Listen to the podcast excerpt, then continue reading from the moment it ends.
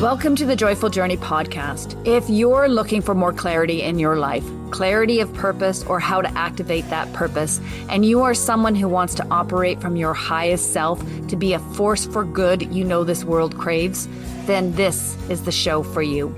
I'm Anita Adams, your host and guide to finding clarity and creating a life you love. Let's tap into our inner wisdom, access our highest self, and unleash joy. As we do this, we raise our vibration and heighten the collective consciousness. And that, my friend, is the joyful journey. Let's dive in.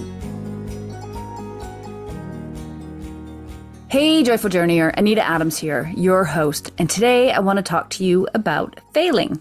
Failure is something I taught my children to celebrate from a young age. Failure is a good thing, I told them. It gives you strength and teaches you resilience. And when the time comes when something is really important to you, you won't give up so easily. This is a hard message to drive home though, because the world tells us a different story. The world celebrates success and sweeps failures under the rug, shamefully hiding them away. We need to embrace failure and this attitude of failing forward if we are going to create a life we absolutely love. Failure is inevitable at some point if you want to create the best possible life for yourself. The trick is to learn from those failures and try again and again and again until you succeed or until a new path opens up for you. One of my favorite stories to illustrate this point is from when I was a young woman pursuing a modeling career. That was the dream back then. I wanted to be a famous model, doing the catwalk for big fashion shows and having my image splashed across the pages of magazines around the world. I was doing a lot of fashion shows in Vancouver and was in a few designer catalogs. It even got on a billboard once. But to go big, I understood that I needed to secure an agent in the US. So I set out to get a work visa for the States, which was relatively easy to do in the 90s. I chose to find an agent in San Francisco, which I figured would be easier to do than in the fashion mecca of New York City, where everyone wanted to be. I researched the agencies in San Francisco and ended up scheduling interviews with the top three.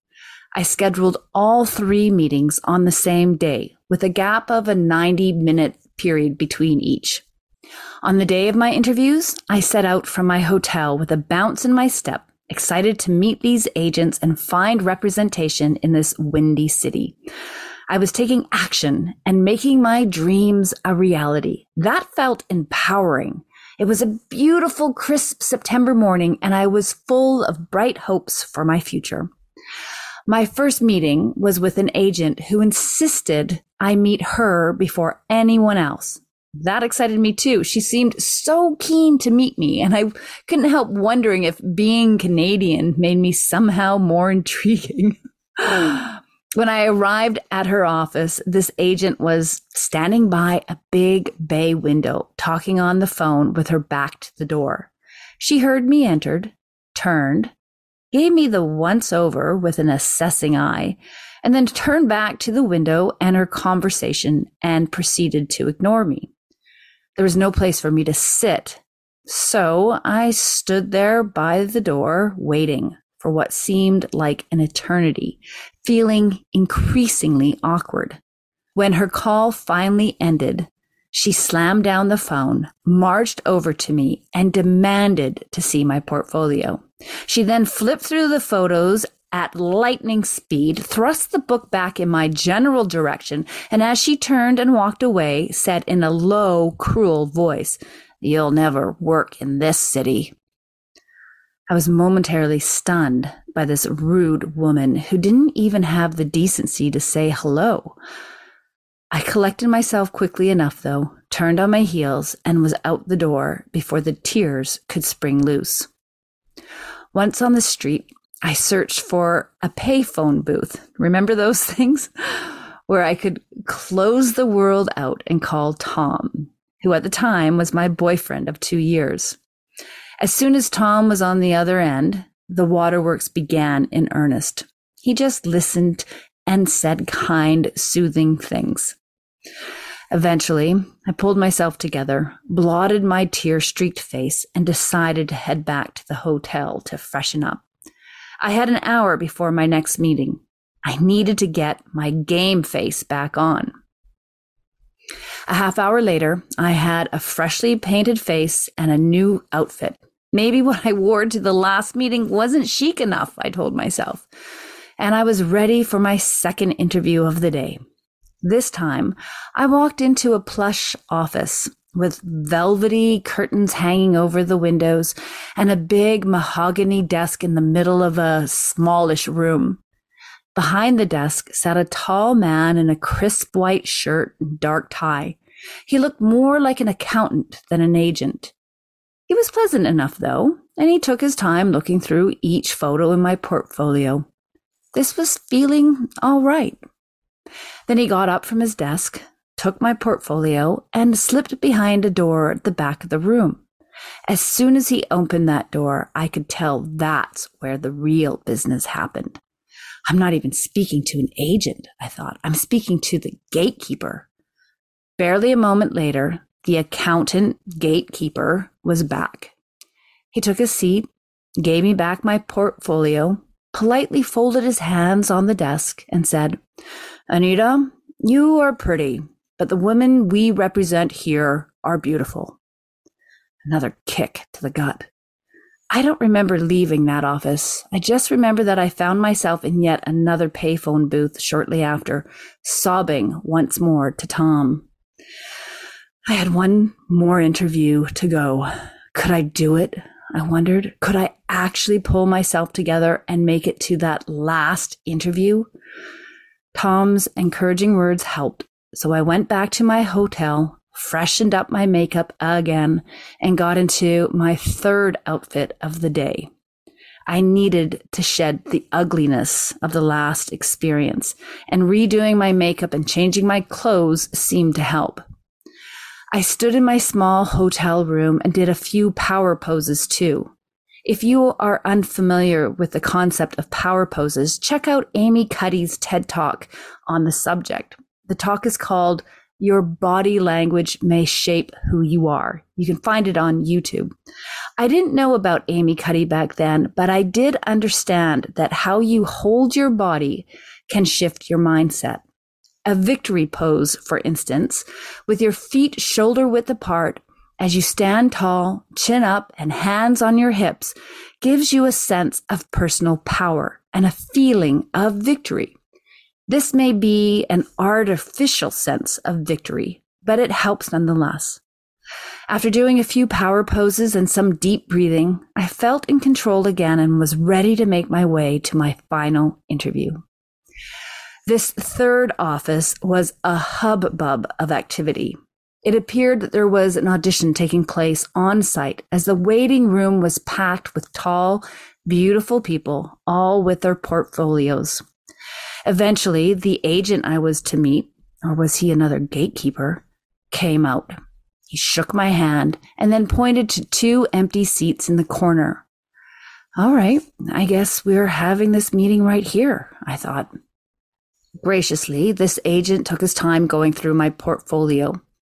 When he was done flipping through the pages, he asked me to show him my runway walk. What? Right here? Right right now? Oh my god. Oh my god, he's serious. All right. Up I got, and I strutted my stuff, pretending that all the onlookers in the reading room, and they were all looking, were an adoring audience at a glamorous fashion show. After a few passes and hip swaying turns, the agent nodded once, got up, and said, Follow me. Oh, thank God, I thought. At least he has the decency to reject me in private. I followed the agent to his office in the back of the building, which was nothing like the posh offices I had been in earlier. This one looked like work was actually done in it. The desk was piled high with papers, and on the wall behind it were tons of photos of the talent represented by this agency. I recognized some of the faces Linda Evangelista, Kate Moss, Cindy Turlington. These were some of the biggest names of the day. The agent took his seat behind the desk and gestured for me to take a seat too. Then he said, Anita, we have some of the most talented and sought after models in the world working with us.